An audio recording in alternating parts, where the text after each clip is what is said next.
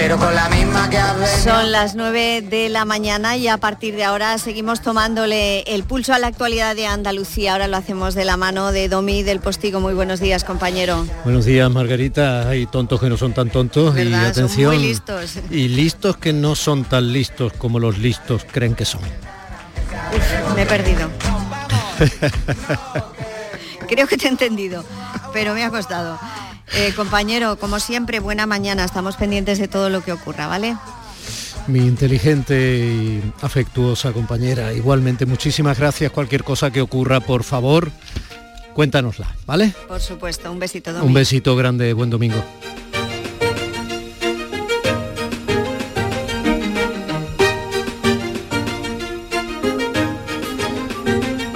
Bueno familia, pues aquí estamos, son las 9 de la mañana. No pensar nunca en la muerte y dejar venirse las mañanas mirando cómo amanece. Como toda la mar de frente y no estar triste por nada mientras el sol está saliente. Esto lo pensaba yo esta mañana cuando venía muy tempranito para acá, ¿no? Es la manera de entender los versos de mi añorado Manolo Alcántara, esa furia de neuronas tan sin embargo serenas y envueltas en papel de periódico que fue el lujo poético y columna periodística de Andalucía durante tantos años. Manuel Alcántara no se murió el día menos pensado, como él mismo decía en un verso, ese que pensaba siempre, ya que la vida le fue larga y plena, se fue ya siendo nonagenario y nos dejó versos como estos a los que puso voz y acordes Maite Martín. No pensar nunca en la muerte y dejar irse las atardece. Toda la mar de frente y no estar triste por nada, mientras el sol se arrepiente y morirme de repente. Ayer algún oyente me hacía referencia a los recuerdos al llorado economista y profesor Vicente Granados y al padre Tejera, que se nos han ido esta semana todos los que creemos en la falta que nos hacen las buenas personas. Todas pero sobre todo esas que transforman para bien lo que tocan con su noble impulso constructor y su compromiso. Algún oyente me recordaba esos obituarios y cómo, paradójicamente, al escucharlos le produjeron un subidón de vida. Muchas gracias. Y de eso se trataba ayer. Y siempre, en este programa que pretende abrazarte a distancia y demostrarte respeto tratando de entretenerte seriamente. Vivir siendo consciente de que la muerte nos espera a todos es vivir más y mejor. Aunque procuremos no pensar mucho en la pelona, conviene tenerla presente. Y, si hablamos de vida, vida, vida, de beberse la vida, pues ayer se presentó en el Festival de Cine Iberoamericano de Huelva, como recordaba Margarita Huerta hace un momentito, la película documental del cineasta andaluz Paco Ortiz sobre la vida del utrerano Bambino, aquel grandísimo vividor. El título de la película, Algo salvaje como la rabiosa personalidad de su genio artístico, para recordar la vida procurando olvidar la muerte. Procuro olvidarte, siguiendo la ruta de un pájaro herido. Procuro alejarme de aquellos lugares donde nos quisimos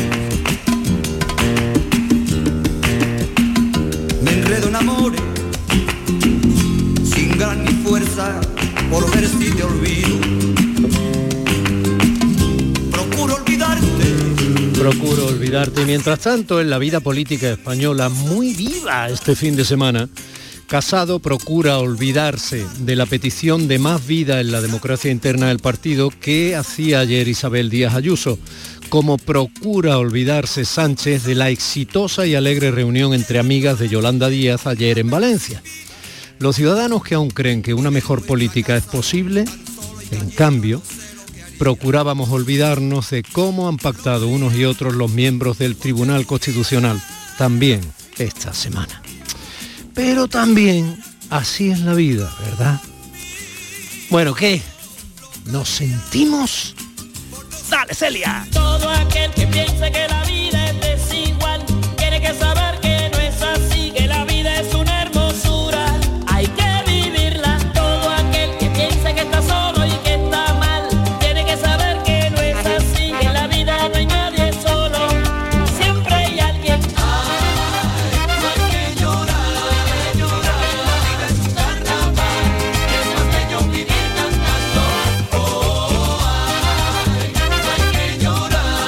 hay que llorar porque Cristina Nogales está en el centro de producción de Canal Sur Radio en Sevilla, haciendo posible que mi compañero José Manuel Zapico derrape en las curvas, pero sin salirse nunca del circuito para técnicamente llevar este programa a los oídos de su corazón y su entendimiento. ¿Le suena? Y a que le suena bien, pues eso.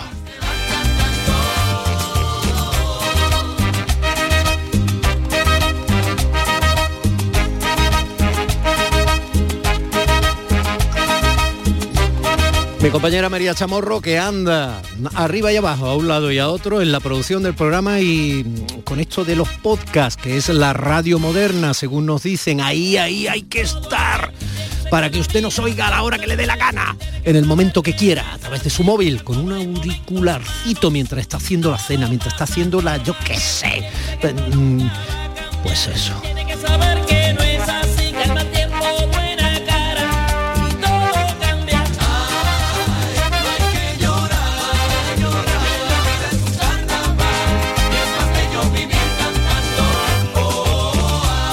Y de última hora en información interna me dicen que don Miguel Alba está en el control central. Miguel, buenos días.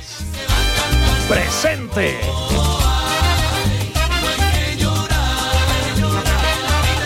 Hay que llorar, hombre, que la vida es un carnaval y nuestro corazón palpita como si efectivamente fuéramos los reyes y las reinas de ese carnaval de la vida.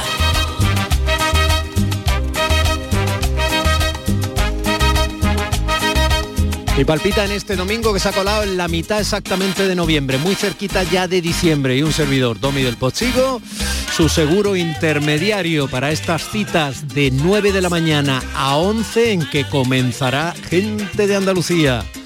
Bueno, mm, familia, ¿qué más les puedo decir? Les tenemos preparado un programa hecho con mucho mimo. Domingo, Andalucía,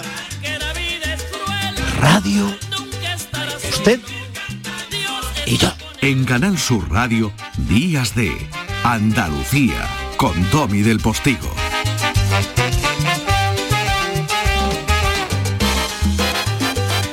Y casi para empezar, esta mañana de domingo les propongo una cita que puede ser ineludible porque tiene una pinta maravillosa. Miren, esta tarde el guitarrista y compositor algecireño y la Orquesta Ciudad de Almería, dirigidos por Michael Thomas, van a interpretar a las 8 en el Palacio de Congresos en, en Cádiz un concierto único que se enmarca en el Festival de Música, inspirado en la historia del formidable, el barco hundido por los ingleses en las costas gaditanas. Un episodio épico en el que se inspiró el mismísimo Beethoven para componer aquella sinfonía heroica, ¿no? Por eso el concierto de José Carlos Gómez se titula así, El formidable, ideado sobre versiones de su disco Pasaje Andaluz, en esos tres movimientos fundamentalmente Algeciras, su tierra, Morelia y Mar del Sur, ¿no? Todo eso nos lleva allende el Atlántico. Y todo envuelto en esa obra de Beethoven, la sinfonía número 3, la heroica. Por eso cuando yo les digo que la cita de esta tarde puede ser una cita única y muy personal, es para pensarse si aprovechar y escaparse al Palacio de Congreso de Cádiz, que Cádiz siempre además es una buena oferta y mucho más con algo como esto. Les hablo de José Carlos Gómez, mejor que les hable un maestro impresionante que seguirá vivo eternamente en su música. Esto decía Paco de Lucía de él. José Carlos Gómez es un chaval que yo conocí de niño, conocí a su abuela, conocí a su padre. Y de muy chico vino a mi casa a aprender la guitarra, aprendió con mi padre. Y es un chaval que tocó siempre muy bien, muy flamenco, con mucho sentido, acompañaba muy bien a cantar, componía muy bonito. Y ahora eh, la última vez que lo vi me enseñó lo que estaba haciendo cantando. E igualmente me ha sorprendido el buen gusto que tiene y la calidad de lo que está haciendo. Creo que va a, promocionar su carrera como cantante y, y le deseo toda la suerte del mundo porque no solo porque lo conozco y lo quiero, sino porque lo admiro como persona y como músico. La fatalidad nos arrebató a todos meses después de este saludo cariñosísimo a José Carlos de este otro algecireño universal, el gran Paco de Lucía. Algo que ha marcado no solo el origen como artista y como persona de José Carlos Gómez, sino evidentemente también el presente y lo que luego fue su futuro, ¿no? Años después, en los que él dejó de cantar definitivamente y abrazó la guitarra, teniendo siempre como maestro al gran Paco de Lucía. Hay algo en la nostalgia que te llena de fuerza y pasión. Pues el recuerdo de los momentos y personas que te han marcado te sacuden el alma y se convierten, casi sin darte cuenta, en melodías que no sabes de dónde vienen, pero de pronto aparecen, brotando de tus manos.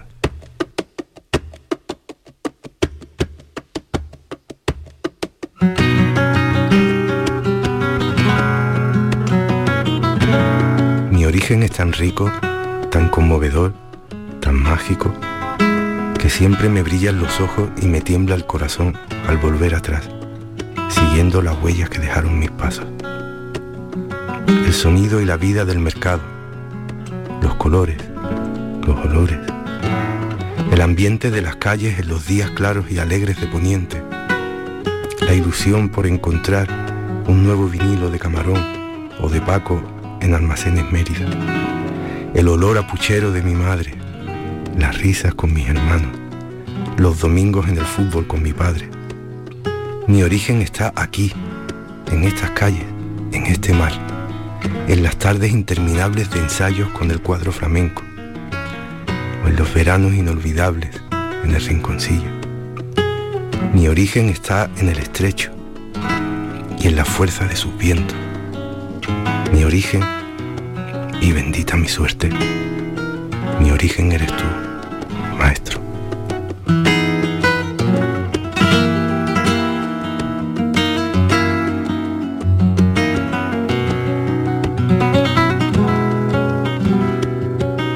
Parte de tu futuro, José Carlos, se va a seguir eh, escribiendo esta tarde en el Palacio de Congreso en Cádiz, con esa actuación, idea, interpretación formidable.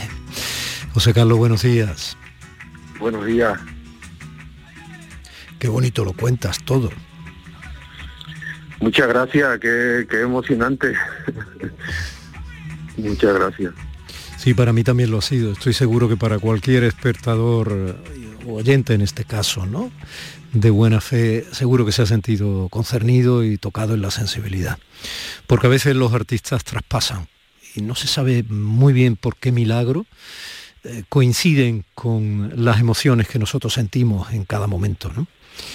Y entonces eh, se les quiere, se les adopta, se les atrapa y uno convive con su obra y a veces también con su palabra, como es tu caso, ¿no? Porque yo he estado repasando ese documental Origen y, me, ha, y me ha gustado mucho. José Carlos, me ha gustado mucho. Luego algunos de tus recuerdos de Algeciras o de... han conectado también con algunos míos como malagueños, fíjate. En definitiva, como andaluz, una zona u otra, ¿no? En este caso la nuestra tan litoral. Claro. Bueno, pues eh, también fue formidable para ti, también se nos hundió muy pronto tu maestro, ¿no? Eso fue un masazo muy, muy grande, muy inesperado porque mm, eh, no, no sé, no, no estaba en, en el guion que, que Paco de Lucía se tenía que morir. O sea, Paco de Lucía es eterno, ¿no? Y será eterno siempre, pero eso fue algo que dolió muchísimo y, y la única manera que tuve de, mm, aplacar un poquito el dolor fue volver a agarrar mi guitarra y, y así tengo la sensación de que estoy cerca de él cada día, componiendo, eh, intentando seguir un poco su, su manera de ver de ver la música y, siempre teniendo presente que lo que hago eh, si él le, daría su, su aprobación o no, ¿no?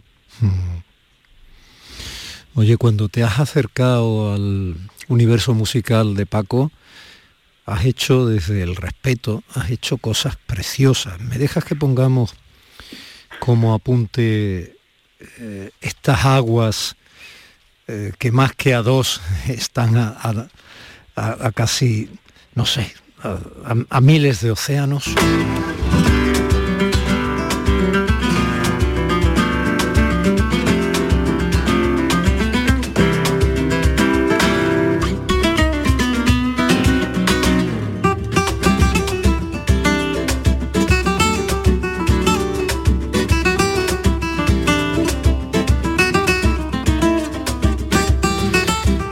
¿Qué siente un alumno que es ya un maestro cuando toca casi con los dedos de la emoción y el recuerdo lo que otro maestro tocaba e hizo universal?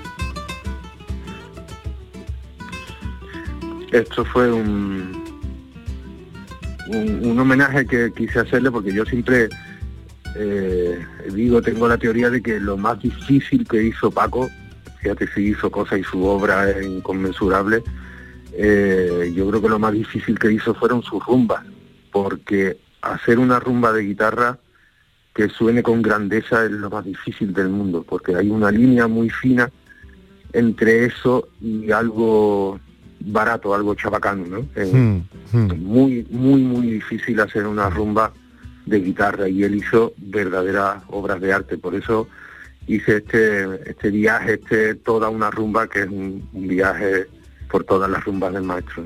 Hmm. Es verdad, convertir eh, lo que se supone que es un ritmo sencillo, siempre dicho todo entre comillas, ¿no? Popular, eh, de, utilidad rápida, ¿no? Eh, en un clásico de altura es un reto descomunal. Es muy difícil de hacerlo eso con la guitarra, hacía cuerda pelada, como él hizo tanta. Después cada vez fue sofisticando más sus rumbas, ¿no? Pero, pero hay, la mayoría están ahí a cuerda pelada, haciendo melodías, y esas melodías, es lo que digo, la línea es muy, muy, muy fina entre una cosa y otra, y él también tenía su, su manera de expresar, también era muy grande, ¿no? Podía cualquier melodía, eh, por más sencilla que fuera, él con su manera de expresarla hacía una obra maestra. Bueno, y, nos vamos a ir de, grandes clásicos y maestros a uno descomunal y también formidable. O sea, ¿qué tienes entre Beethoven y tus cosas que, has montado al concierto de esta tarde? Esto la verdad que ha sido una, una historia bonita, es una, una muy bonita casualidad que se hayan dado eh, estas dos, o sea, mi, concierto para guitarra y orquesta, Pasaje Andaluz, y que el, la segunda parte del programa sea la heroica de Beethoven y, de alguna manera nos une la batalla de Algeciras, ¿no? Que, pasó en el 1800 y que, y que, bueno, por ahí viene el título del formidable para este concierto, de aquel barco que pudo huir de, los cañones ingleses y, y, huyó de esta batalla de Algeciras y llegó a las costas de Cádiz, ¿no? Y ahora, pues de alguna manera, la música nos une, ¿no? Eh, Beethoven compuso esta heroica por aquel por aquel barco que pudo huir y, por su admiración a Napoleón y, bueno, y ahí en esa bahía he compuesto yo mi, obra Pasaje Andaluz y ahora las dos obras se encuentran en el Palacio de Congreso de Cádiz, que para mí es todo un regalo y un honor. Hmm. ¿Qué tiene más literatura, José Carlos? ¿Un barco hundido o un barco huido? Pues yo creo que un barco huido, ¿no? y tiene ahí ese ese levantar la, la, frente, ¿no? Y ese y esa ese pisar la arena, ¿no? Y, llegar, eh, no sé, yo yo tengo la misma sensación, ¿eh? Que llego a Cádiz como como un barco huido también, ¿eh? un poco, porque este este trabajo, esta carrera de, de artista está llena de, obstáculos, está llena de guerras, está llena de, además de guerras silenciosas, ¿no? De, hmm. guerras eh, por la espalda, en fin, eh, es, todo un camino muy, muy, muy complicado. Y, para mí, eh, llegar a Cádiz es, un, es un gran, una gran victoria. Hmm. Y de hundimientos íntimos y personales que poca gente que no conozca el arte entiende, ¿no? Y que hay que tratar de ocultar eh, enfrentando alto el mascarón de proa, ¿no? Sí, sí, sí, sí, mucho, en fin, yo es que con Cari me une una historia también muy muy fuerte, como mi segunda tierra, porque yo tengo un trasplante de, de riñón desde hace ya 24 años Sí. y este trasplante pues me, me lo hicieron en Cádiz y, y tengo un recuerdo maravilloso de, de, de todo ese momento. De- de- para mí fue un antes y un después y, y el cariño de la gente de Cádiz, el cariño de, de la gente del hospital, en fin, a mí me, me une a Cádiz un- una historia muy bonita y una gran batalla ganada. Hmm. Hmm. ¿Tienes niños, eh, José Carlos? ¿Tienes familia? No tengo. O sea que por ahora tu hija solo la guitarra. Sí, mi guitarra, mis canciones, mi música, mi, esos son todos mis hijos. sí. Bueno, pues eh, de verdad, cualquiera de nuestros oyentes, eh, algún espectador o espectadora que haya por ahí suelto, que te hayan visto en algunas de las informaciones que se han dado, tanto en Canal Sur Televisión como en cualquier medio de comunicación, de verdad, que se lo piense. Esta tarde merece la pena que te celebren a las 8 de la tarde en el Palacio de Congreso, en ese Festival de la Música de Cádiz, porque va a ser un concierto único, porque tú también eres único y porque has alcanzado por derecho propio la categoría de maestro.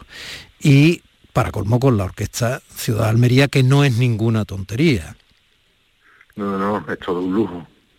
es un lujo. Sigue siendo franja litoral, fíjate, Atlántico y Mediterráneo que se dan la mano con veintitantos músicos de por medio. Así es. Y con la dirección de Michael Thomas, todo un maestro que, que, lo- que- que cierra el, el círculo. Sí, señor. Michael Thomas es británico, ¿no?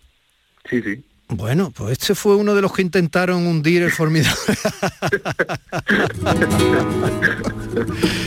José Carlos Gómez, un abrazo enorme, otro de esos lujos artísticos, creativos, eh, intérprete, lo tienes todo, maestro. Y un día de esto vienes y también me cantas. Claro que sí. Muchísimas gracias. Muy bonita entrevista. Muchas gracias. Un abrazo. Un abrazo.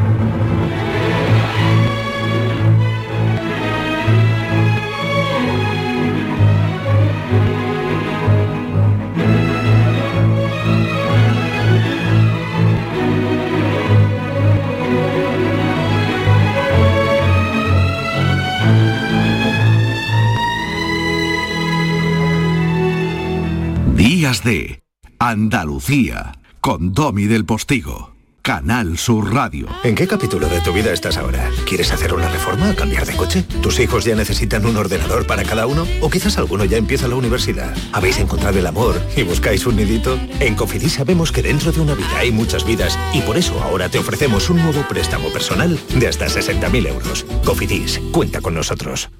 Aquadeus, ahora más cerca de ti, procedente del manantial Sierra Nevada, un agua excepcional en sabor, de mineralización débil que nace en tu región. Aquadeus Sierra Nevada es ideal para hidratar a toda la familia y no olvides tirar tu botella al contenedor amarillo. Aquadeus, fuente de vida, ahora también en Andalucía.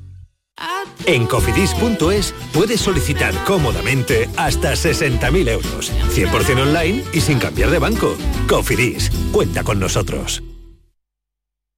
Canal Sur Sevilla. Vente a Dimarsa, ponte en mis manos y dile chao, dile chao, dile chao, chao, chao, empieza ya tu autoconsumo, nuestro petróleo es el sol. Di que sí. Únete al cambio. Dimarsa.es. Bienvenidos a Sacaba. Mil metros de electrodomésticos con primeras marcas. Grupos Whirlpool, Bosch y Electrolux. Gran oferta hasta fin de existencias en Sacaba. Lavadoras de carga superior in the city Whirlpool desde 199 euros. Solo hasta fin de existencias. Solo tú y Sacaba. Tu tienda de electrodomésticos en el Polígono Store en calle nivel 23. Sacaba. Este lunes, a partir de la una de la tarde, llega el análisis de la actualidad en la jugada de Sevilla, con la gastronomía más canalla que se cocina en Sevilla Este. En Burro Canaglia Baran Resto Sevilla Este, en la Avenida de la Innovación 5. Disfruta de la experiencia Burro Canaglia Baran Resto Sevilla Este. Te quedarás sin palabras. ¿Existe algo más valioso que el tiempo? Pues no. Por eso, esta Black Week Hyundai te lo regala. Porque si compras un Hyundai te ahorras muchos meses de espera para tener tu coche. Black Week de Hyundai. Lo quieres, lo tienes. Condiciones especiales para unidades en stock. Más información en hyundai.es. Las mañanas del fin de semana son para ti, con Andalucía en la radio, con toda la luz, el talento y la alegría de nuestra tierra, con nuestra historia, cine, flamenco y toda la actualidad del fin de semana. Días de Andalucía, con Domi del Postigo, los sábados y domingos desde las 9 de la mañana. Quédate en Canal Sur Radio, la radio de Andalucía. Bajo el cielo de Andalucía.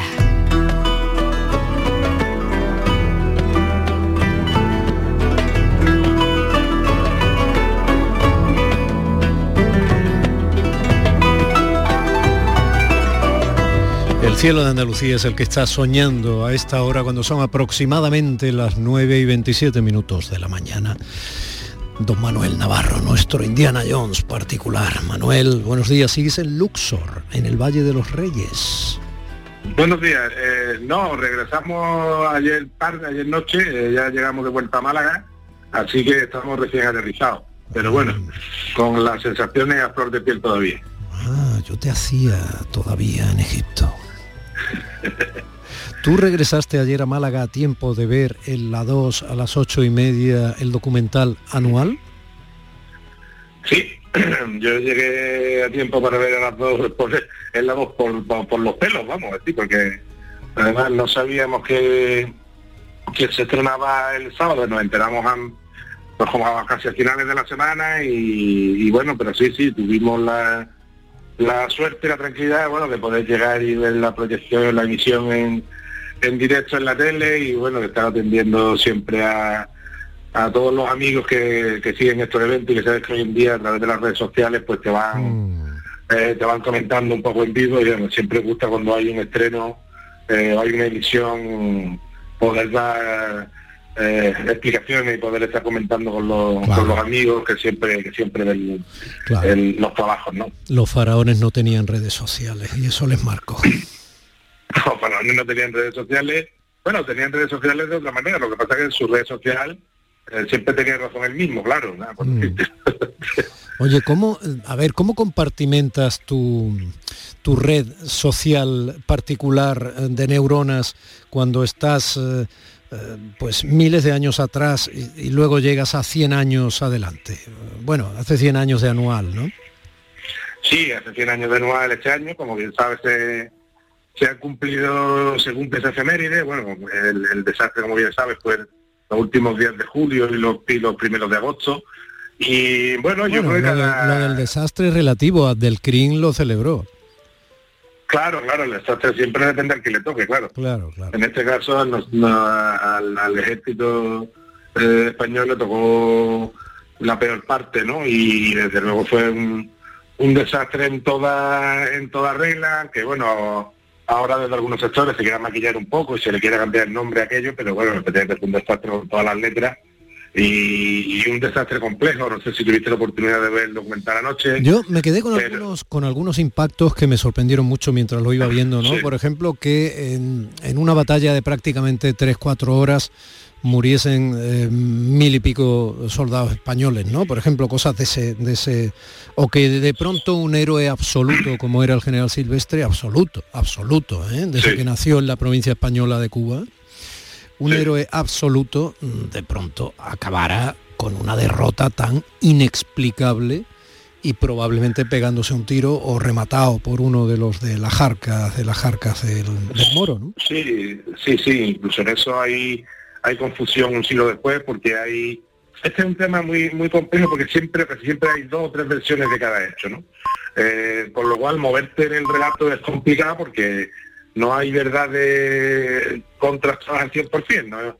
no hay ninguna versión que sea absolutamente eh, defendible al 100%, ¿no? Entonces, una de las cosas que, que más trabajo cuesta entender es no, no saber cómo murió el propio Silvestre. En cualquier caso, yo creo el general Fontella dice una cosa interesante en el documental y dice, bueno, su actitud fue suicida, ¿no? Es decir, Si bien, si no, si no murió dándose el, el disparo directamente, pero bueno, su actitud quizá eh, sí que fue un poco... Era que se lo dieran. Un poco suicida. Era que se lo dieran, exactamente. Porque bueno, se vio superar. Mira, hace pocos meses, y lo va a recordar, el, cuando los talibanes, el, el gobierno de Afganistán eh, se queda con el control del país, salen los norteamericanos y, supuestamente estaba todo preparado para que el ejército de, Afganistán controlara el país y con solo un movimiento de los talibanes se produce un movimiento, se produce un efecto de, de, ficha de dominó en el que van cayendo las posiciones del ejército afgano una tras de otra, hmm. desde que simplemente estalla el pánico, ¿no?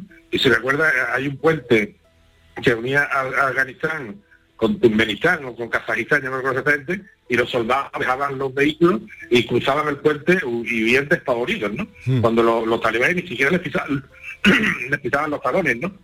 Y probablemente eh, esto sí fue lo que pasó en el, en el desastre, desastre en el que yo tengo que decir que, bueno, no, está comprobado al 100%, pero en el que yo creo que general Silvestre sí que tenía un plan de retirada, lo contamos en el documental, eh, que, era, que era replegarse al río, y que probablemente fue Navarro después al recibir a ese ejército en desbandada quien no supo, quien no pudo contenerlo en, en esta base y, y siguió camino de Melilla, lo cual fue su perdición. Mm. Hay que decir que porque también la, las arcas y la población local se fue revelando a medida que veía el ejército huir, ¿no? Y, los machacaron, ¿no? Mm. Con el con el desastre final de, de Monterruiz, ¿no? Que bueno, aquello yo, yo creo que lo calificamos en el documental como, bueno, pues como crimen de guerra, crimen de lesa humanidad y creo que no andamos muy lejos, ¿no? Porque aquí mataron 4.000 personas, no 4.000 personas, los cazaron, como, los cazaron como a conejos. Sí, sí, le prometieron que lo iban a liberar, una negociación eh, ardua y, finalmente lo ejecutaron fríamente a todo, incumpliendo bueno el trato en el que habían llegado, eh, porque militarmente mm, parece que no se podía liberar, ¿no? Porque Berenguer se encontró también con la disyuntiva de defender Melilla, que pensaba que podía caer, necesitaba más efectivo y parece que el rescate militar no se podía llevar a cabo, que como es lógico, hay disparidad de opiniones, pero sí al final o se confió demasiado en el rescate y al final pues faltaron a los, negociadores, faltaron a su compromiso mm. y desgraciadamente en uno de los episodios más, más sangrientos probablemente de, de la guerra reciente pues pues mataron a, más de 3.000 personas el, el 9 de agosto en Monterruiz, ¿no? Mm. Eh, Berenguer, Silvestre, eran los grandes mandos, digamos, aunque eh, Silvestre, que podía haber sido el mando de Berenguer, en esta ocasión era eh, quien tenía que seguir las órdenes de Berenguer, a veces órdenes que estaban en contra de lo que él opinaba, amigos, pero sin embargo con criterios distintos, leales, leales, pero con su pique eh, personal entre ambos, que es muy importante en las cosas que puedan ir ocurriendo sobre la marcha. Mm, curiosamente, has hecho una buena mención a Afganistán, porque se supone que el ejército que tenía que haber combatido a los talibanes estaba mejor pertrechado y estaba absolutamente, em, se supone, ¿no? Preparado por las fuerzas eh, de la OTAN, etcétera, ¿no? Entonces, es que no, no se entendía nada, pero tú lo has dicho, el factor pánico hace que pese a todo eso, luego se produzca la locura y, se produzca luego eh, pues eso hay que tener hay que tener en cuenta una cosa no te lo digo porque en el, documental decís entre otras cosas que pese a que Silvestre una y otra vez pedía ayuda al gobierno español sí. y pedía más eh, soldados y tal pero por ejemplo estaban armados en, en, arma corta con el Mauser, que dejáis claro que en ese momento era la mejor arma corta del mundo. Por ejemplo, digo, por ejemplo, o sea que no es un ejército desarrapado con palos en las manos como otras veces se ha dibujado. No, no, lo que pasa es que es un ejército que primero tiene que tener en cuenta que el modo de expansión, es decir, era todo confusión en el protectorado. la manera de, ganar, de, controlar territorio, porque no era una conquista, hay que tener en cuenta que un territorio está bajo protección, bueno, primero está bajo protección de Francia, ¿no? que, que delega de alguna manera en España esa zona del país, ¿no? Mm. Y entonces es, una, es, un sistema en el que el ejército se va, extendiendo su control, pero para proteger, entre comillas, a los ciudadanos rifeños, eh, de una manera que en la negociación con, con, con los caídes, con los jefes, y con las cofradías de derviches del norte de, de África, de Marruecos también. Que no tiene nada que ver que con se- las cofradías de Semana Santa, ¿eh? que es como ver se, en el- se organizaban un poco esos núcleos de poder dentro de toda esa población indígena, ¿no? Sí, sí, porque no había, no había, al no haber poder eh, imperial, digamos, el rey de Marruecos no regía, eran territorios nominalmente suyos. Aparte, de que, aparte, de que, aparte de que el RIF había sido siempre un territorio levantisco, Levantisco, sí, levantisco siempre, ¿no? Siempre, siempre. Y Abdelkrim lo que lo que funda es la República del RIF. No, Mm. Abdelkrim en ningún caso eh, trabaja para el rey de Marruecos ni trabaja No, para Marruecos. no, es un país independiente, es decir, ¿no? Eso tiene que, que estar claro también. Pero lo que quiero decir es que la expansión del ejército era una expansión de desfile, no era una expansión de combate, ¿no? Aquí en la península se destacaba mucho en la prensa algún algún episodio, porque bueno, estaban las condecoraciones de por medio y ese tipo de cosas, pero la expansión es una expansión en la que el ejército llegaba a los sitios, los tomaba y seguía. O sea, decir, no era un ejército que estuviera eh, acostumbrado en la zona, sobre todo oriental, en la zona occidental sí que había más combates, ¿no? Eh, que estuviera co- acostumbrado a combatir tanto. Y luego el guerrillero rifeño era un soldado perfectamente formado porque hacía la guerra siempre, y hacía la guerra desde que era joven, porque era un, tipo que durante una época del año eh, trabajaba en el campo, se dedicaba a su ganado y y durante otras iba a hacer la guerra. O sea, cuando llegaban la- las fechas de la guerra, pues se iban a combatir con otras cabilas, o se iban a Argelia, o se iban a no eran combatientes muy experimentados, como también después se vio en la guerra civil española, ¿no? Eh, que, que era gente que cuidaba con ellos, ¿no? O sea, que do- donde iban los, los batallones de rifeños, eh, soldados que aguantaban muchísimo, con gran puntería, con una dureza eh, y un gran conocimiento del terreno en este caso. Con lo cual, el soldado medio español, que si era de reemplazo sobre todo, hay que distinguir muy bien entre lo que se conocía como soldados europeos, que eran los españoles, los, chavales que iban de reemplazo que iban por la fuerza. Lógicamente nadie quería ir a, a Marruecos a, a- a luchar. Por eso también la guerra tenía tan mala fama y por eso los diferentes gobiernos, que hubo muchos durante esta, esta fase, no querían hablar de guerra, de, de manera que era un poco un conflicto soterrado, ¿no? Aquello era una expansión, pero no se quería hablar de, de guerra abiertamente, por eso tampoco se quería pedir recursos abiertamente eh, al Parlamento, al gobierno, y por eso el gobierno tampoco los enviaba. Con lo cual siempre iban, iban cortas. Por eso detrás de, iban cortos, perdón, detrás de un desastre de esta magnitud siempre hay una suma de factores, nunca es por una causa Claro, sola. claro, claro. Aquí, aquí se ha tratado de, de decir que Silvestre era el responsable, porque Silvestre quería llegar a un tema, y porque Alfonso XIII le había mandado un telegrama, nos vemos el 25, ese tipo de cosas que no están demostradas. De- Y una cosa es que Silvestre fuera eh, un tipo echado adelante, porque era un militar de los de, de los dar paso adelante, había sido herido en distintas ocasiones, en Cuba, bueno, dio un machetazo a todos los colores, 13 disparos, tenía una mano medio imposibilitada, es decir, era un hombre que en eso se parece un poco a la imagen que tenemos de Cáceres, ¿no? Que también cayó en el Little Bijón, ¿no? Con los y, y- pero eso no quiere decir que no fuera un buen militar y que no estuviera formado. Y Silvestre lo que hace en todo momento, lo que se ve en la documentación que y en los testimonios, que es lo que podemos manejar, es cumplir las órdenes que da Berenguer, que como bien dice, era su par, era más nuevo, era más, más nuevo que él en el ejército, y muchos expertos consideran que fue un error que nombraran a Berenguer por encima Sí. de, de Silvestre, porque el ejército de la antigüedad hay un grado, ¿no? Esa es la impresión, y- esa es la impresión que da viendo el, el documental. Pero vamos, tú te lo sabes bien que para eso lo has dirigido, claro. Sí, sí, y, yo creo que es posible que, que hubiera un error, pero yo creo que Berenguer era un, era un militar, pero también era un político. Y Silvestre era solo un militar. Sí. Es decir, Silvestre, pues él, y si te das cuenta, lo viste viste en el documental ayer, él cuando se hace un encargo, lo resuelve pronto. Él llega y dice, bueno, frente occidental, llega a Ceuta, eh, mm, reestructura el, ejército y su objetivo los cumple inmediatamente. Y llega a Melilla los cumple antes de tiempo. Uno de los problemas que Silvestre ya en marzo del año 21 tenía los objetivos cumplidos, objetivos para los que había un plazo de un año, de un año y pico más, ¿no? Por lo cual se queda un poco ahí, de que no se sabe muy bien qué hacer con él, ¿no? Y, y bueno, luego pues se van sumando una serie de factores, muchos que yo creo todavía que quedan sin aclarar. Por ejemplo, si hubo una posible relación entre Reisuni y Abdelkrim, porque esa correspondencia que está en que existe y que está en Marruecos no hemos podido acceder a ella porque no se lo ha querido facilitar.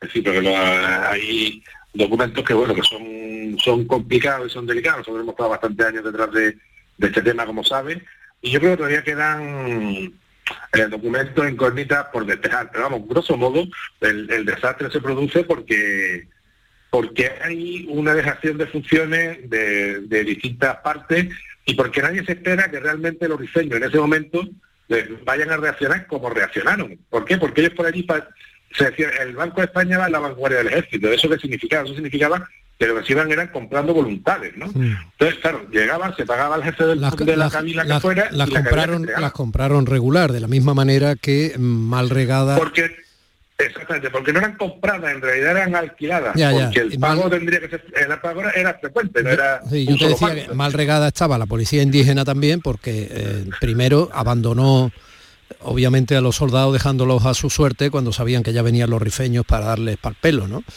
Y Claro, claro, claro, es que eso para nosotros era muy difícil de entender, pero para gente que trabajaba por por dinero cambiaba de lealtad, eh, vamos, se orientaba rápid- rápidamente al otro lado, es decir, ahí el, norte cambiaba un otro de lado un que un, otro. un otro lado que además era eh, reconociblemente más suyo porque claro estamos hablando en cierto modo de población indígena aunque estuviera enfrentada enfrentada perdón y aunque perteneciera obviamente a otros territorios y a otras pero al fin y al cabo eh, ellos eran la población indígena de la zona no y Claro, y claro, están, y, claro, y nosotros somos- nosotros éramos obviamente la potencia colonizadora es que Evidentemente, claro, tú eres el enemigo, si tú estás en un país eh, extranjero y tú siempre el enemigo.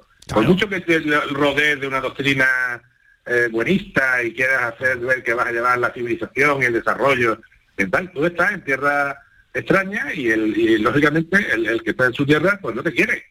Y a la primera de cambio pues te va a dar la espalda. Te, te está sirviendo en tanto en cuanto lo estás sosteniendo y en tanto en cuanto se ve en inferioridad eh, militar respecto a ti. Pero en el momento en que ven que es la ocasión de aceptarte un, un golpe, pues, pues te lo dan. Y eso es una de las razones que, que pasó en el, en el- en el campamento de, de Anual y en los barrancos de, de Lizumar, que es que la, la policía indígena se volvió contra los soldados que huían por aquel desfiladero y los frieron a tiros, vamos. pobres muchachos qué cantidad Pobres qué, muchachos. qué desastre qué con lo mal que ya lo estaban pasando, porque vamos, no tiene que ser plato de gusto estar en esos campamentos que se montaban, donde no, No. había agua con el calor, estamos hablando de julio. O sea, Claro, claro, un de horror, julio. allí, en, en ese territorio africano. Sí, sí, el Rif es muy caluroso, eh, son montañas muy agrestes. Eh, en donde cayó el, el comandante Benítez, que como bien sabe... Bueno, cuidado, ahí, el comandante muro, sí. Benítez fue un héroe. Y es un héroe Sí, sí. que probablemente conozcan poco andaluces, y fue un héroe andaluz de nuestra historia eh, militar, ¿no? O sea, alguien, vamos a ver, tú lleváis años estudiando eh, la posibilidad, investigando la posibilidad de llevar a una película documental el desastre anual, ¿no? Eh, ¿tú, crees, ¿Tú crees que de verdad que nos hemos lanzado a hablar tú y yo en la radio para Andalucía? ¿Crees que de verdad hay muchos andaluces que sepan lo que fue anual? Yo creo que no. Y yo creo que el que la razón que nosotros nos ¿Se ha han, hecho, ¿Se han hecho películas de aquel heroísmo en la derrota? se han... no se han hecho, No, no pero se han digo, hecho es que no- películas. es que- No se ha hecho prácticamente nada. Lo único que ha respondido con una cierta altura de mira ha sido el mundo editorial, que este año se han publicado eh, varios libros y sobre todo en el mundo africanista. Bueno, era un poco Pero la general, oportunidad esto- porque se cumplía el centenario, ¿no? Claro, pero... en general, es decir, esto no hay ningún americano que no sepa quién es Cárcel, por decirte, ¿no? Hmm. Eh, O el séptimo, en o el documental, séptimo bueno, de caballería, El ¿no? séptimo de caballería, claro. No, ningún americano y ni, ni probablemente ningún español. Exactamente. Y aquí tenemos una cierta tendencia a replegarnos, ¿no? A no querer hablar de, pero ni de las buenas ni de las malas, ¿no? O sea, esto es, esta es una sociedad un poco complicada en su relación con, el, con los hechos históricos. Y desde luego, eh, lo que pasó en Marruecos al final del siglo XIX, a principios del siglo XX, hasta que se culmina con la... porque al final es verdad que la guerra se gana, es decir, al final España gana la guerra en el protectorado y consigue eh, someterlo a... Claro, de hecho mantuvo, mantuvo el protectorado hasta que lo perdió, claro. mantuvo el protectorado hasta los años 50, que hasta los años 54 o 56, si no recuerdo, si no recuerdo mal, ¿no? Pero sí, sí que es verdad que, que hay una tendencia al olvido y bueno, este ha sido un esfuerzo desde luego da para una serie, da para muchas películas, da para mucho más, pero tampoco hemos podido conseguir eh, montar un proyecto de más envergadura que la idea original, porque tampoco había respuesta, esta es la verdad, vamos, Hmm. esa es la verdad. Bueno, eh, Faraón, eh, bienvenido de nuevo entonces a, a tu tierra. Y, y bueno, fue un, fue un verdadero lujo poder disfrutar ayer de ese trabajo tan serio, tan esforzado, tan complejo, en algunos momentos tan cinematográfico. Me gustó mucho toda la utilización de la figuración y, y por supuesto toda, toda la documentación gráfica, ¿no? Y alguna y, y alguna en movimiento. La parte de cine eh, es también, aunque no hay mucha, pero la que hay es, es genial. Sí, el archivo de, que es lo que hay en España prácticamente, yo creo que la aporta, la aporta mucho porque ves lo que ves lo que era entonces realmente, ¿no? Que es la mejor manera, sin duda. Bueno, querido, pues la semana que viene más. La semana que viene más, un fuerte abrazo. Un abrazo. Domi del Postigo en Canal Sur Radio. Días de Andalucía. Ni el challenge del papel higiénico, ni el de la botella. Los retos más difíciles a los que se enfrenta nuestra generación están en la vida real, como el famoso encontrar trabajo challenge o el independizarse challenge. Y aunque para superarlos necesitamos vuestro apoyo, aceptamos el reto. Súmate en aceptamoselreto.com. FAD 916 15 15. ¿Existe algo más valioso que el tiempo? Pues no. Por eso, esta Black Week Hyundai te lo regala. Porque si compras un Hyundai te ahorras muchos meses de espera para tener tu coche. Black Week de Hyundai. Lo quieres, lo tienes. Condiciones especiales para unidades en stock. Más información en hyundai.es. Este miércoles, la tarde de Canal Sur Radio con Mariló Maldonado quiere que tomes conciencia sobre el cáncer de próstata. Y lo hará informándote sobre la enfermedad, sus riesgos y las revisiones preventivas desde el Hospital Vita Sanit Internacional Benalmádena. Un centro que cuenta con un robot Da Vinci para el tratamiento de esta enfermedad. La tarde de Canal Sur Radio con Mariló Maldonado. Este miércoles desde el Hospital Vita Sanit Internacional Benalmádena, con la colaboración del Hospital Vita Sanit Internacional Benalmádena. La mañana de Andalucía con Jesús Vigorra. Un programa informativo. Además, el Constitucional también se ha pronunciado sobre... De entretenimiento. Arturo Pérez Reverte, buenos días. Buenos días. Que te ayuda. Señor Calatayú, buenos días. Hola, buenos Y te divierte. Las mañanas de Andalucía son mejor. La mañana de Andalucía con Jesús Vigorra. De lunes a viernes desde las 5 de la mañana. Quédate en Canal Sur Radio, la radio de Andalucía. La primera libertad del silencio. Música.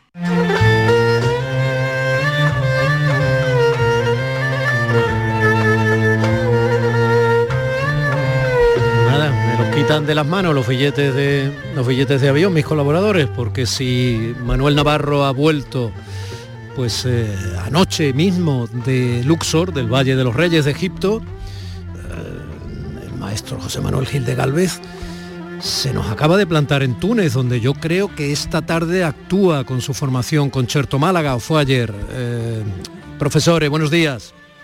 Buenos días, Domi. ¿Qué tal? Pues mira, aquí estamos justamente llegando a la Ciudad de la Cultura de, de Túnez, que esta mañana tenemos una masterclass.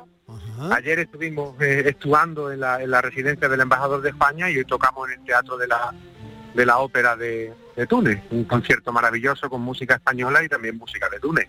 Es un país que nos gusta mucho y que hemos venido varias veces ya y la verdad es que estamos muy contentos de volver. Toma ya.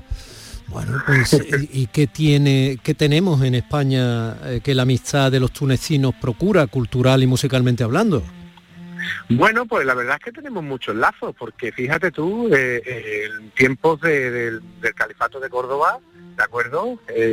Mandamos a llamar a uno de los mejores músicos, que se llamaba Siria, ¿de acuerdo? Para, eh, eh, em, digamos, incorporarse a la, corte en Córdoba. Y fue una maravilla, porque realmente eh, empezamos a, digamos, a, todo lo que es lo que hoy conocemos como la música andalusí, que es una cosa que viene realmente de, de- de esta parte, ¿no? De la parte de Túnez, ¿no? ¿De acuerdo? Ellos lo siguen practicando hoy día. Nosotros también allí en Andalucía tenemos algunos sitios donde se practica la música andalusí, pero el primer lazo de unión así importante a nivel musical es nuestra música andalusí, que es, digamos, desde Túnez a toda la parte de Oriente hasta Irak, ¿no? Desde donde venía Siriac y llevó a Córdoba. Si te parece, podemos escuchar un ejemplo que te he mandado de IBN Jafayá, ¿de acuerdo? Una pieza maravillosa de hacia el año 1000, ¿de acuerdo? En tiempos de la música que se hacía allí en Andalucía. Hmm, esa esa pieza que llora por al andaluz, ¿no? Efectivamente.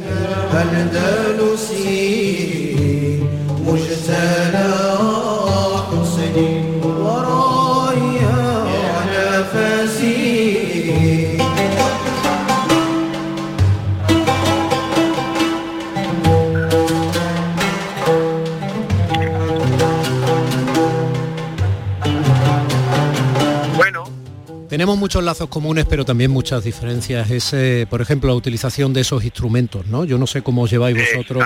Vosotros. Bueno, dime, dime, ¿qué vais a hacer? Digo, ¿vais a utilizar algún instrumento no, no, nosotros traemos la, música clásica nuestra, que también la hay aquí, por supuesto, ¿de acuerdo? Aquí está la, Orquesta Sinfónica Nacional de Túnez, ahora mismo vamos a dar clase a la Academia de esa Orquesta Sinfónica, ellos tienen la música clásica occidental, la tienen totalmente instalada aquí, pero ellos continúan con su tradición musical. Pero fíjate que no hay tantas diferencias, porque vamos a escuchar una cántica de Alfonso X del Sabio de dos siglos después, para que veamos que no está excesivamente lejos. Lo, que tú, lo que tú no sabes, porque estás en Túnez, es que ayer en nuestra sesión el olivo de las palabras, la catedrática de la lengua Lola Pons, nos habló de la importancia para Andalucía y para el habla de Andalucía que tuvo Alfonso X el Sabio. Y terminamos con una cantiga que puede sonar así. Eso es.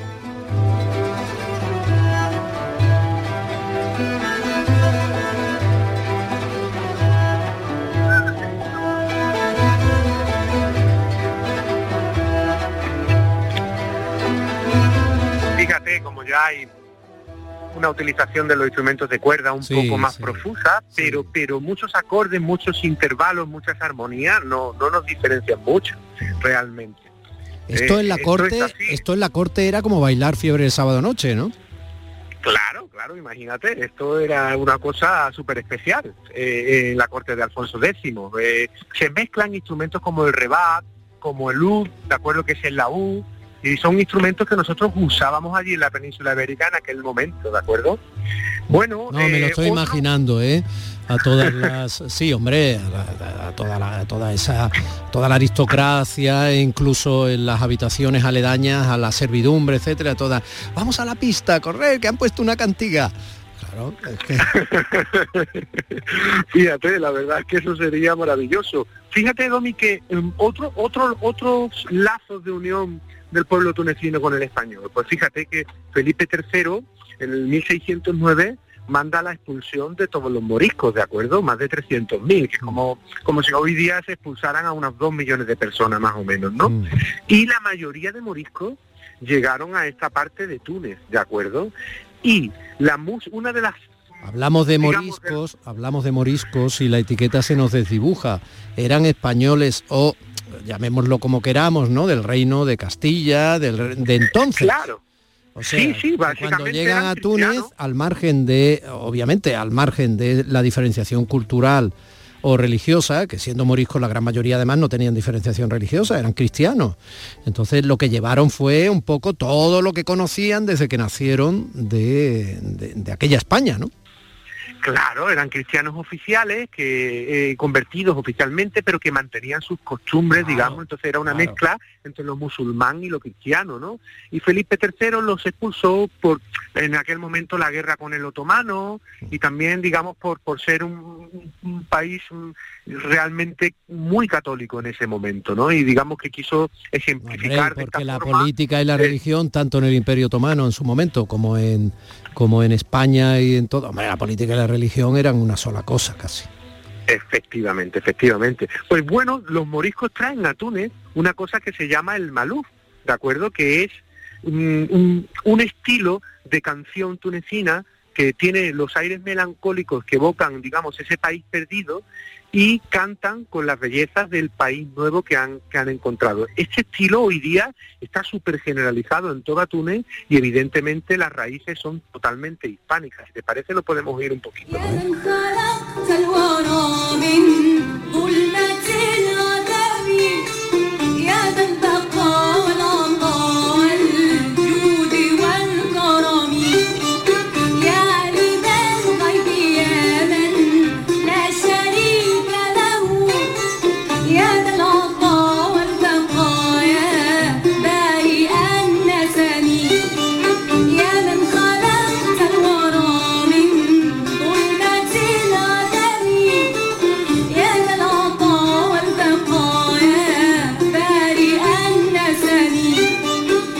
Casi como bailar los lentos. Fíjate, este canto es realmente heredado de los moriscos. que, que vivían en Andalucía eh, en, en este tiempo. Sí, me estaba comentando, me estaba comentando Zapi, eh, eh, nuestro técnico José Manuel Zapico, que cuando estaba mirando los vídeos que tú has enviado, que le ha sorprendido que esta, que la interpretación de estos temas y tal, no es porque escuchándolo parece que estuvieran en una especie de, de, de- de jaima, ¿no? En, en el desierto y tal. No, todo eso son las etiquetas que nosotros tenemos desde el desconocimiento. Esto es una perfecta etiqueta, están en salas de conciertos mm, absolutamente elegantes. Sí, sí. Sí, sí, así es. Esto está totalmente regularizado en su mundo y luego en Occidente con el que nos traen esta música efectivamente a la sala de conciertos. Realmente Túnez es un país sorprendente porque la gente se puede imaginar que esto es un país musulmán, que no está muy desarrollado, pero Túnez tiene un nivel de desarrollo muy, muy, muy bueno. Es un país súper abierto.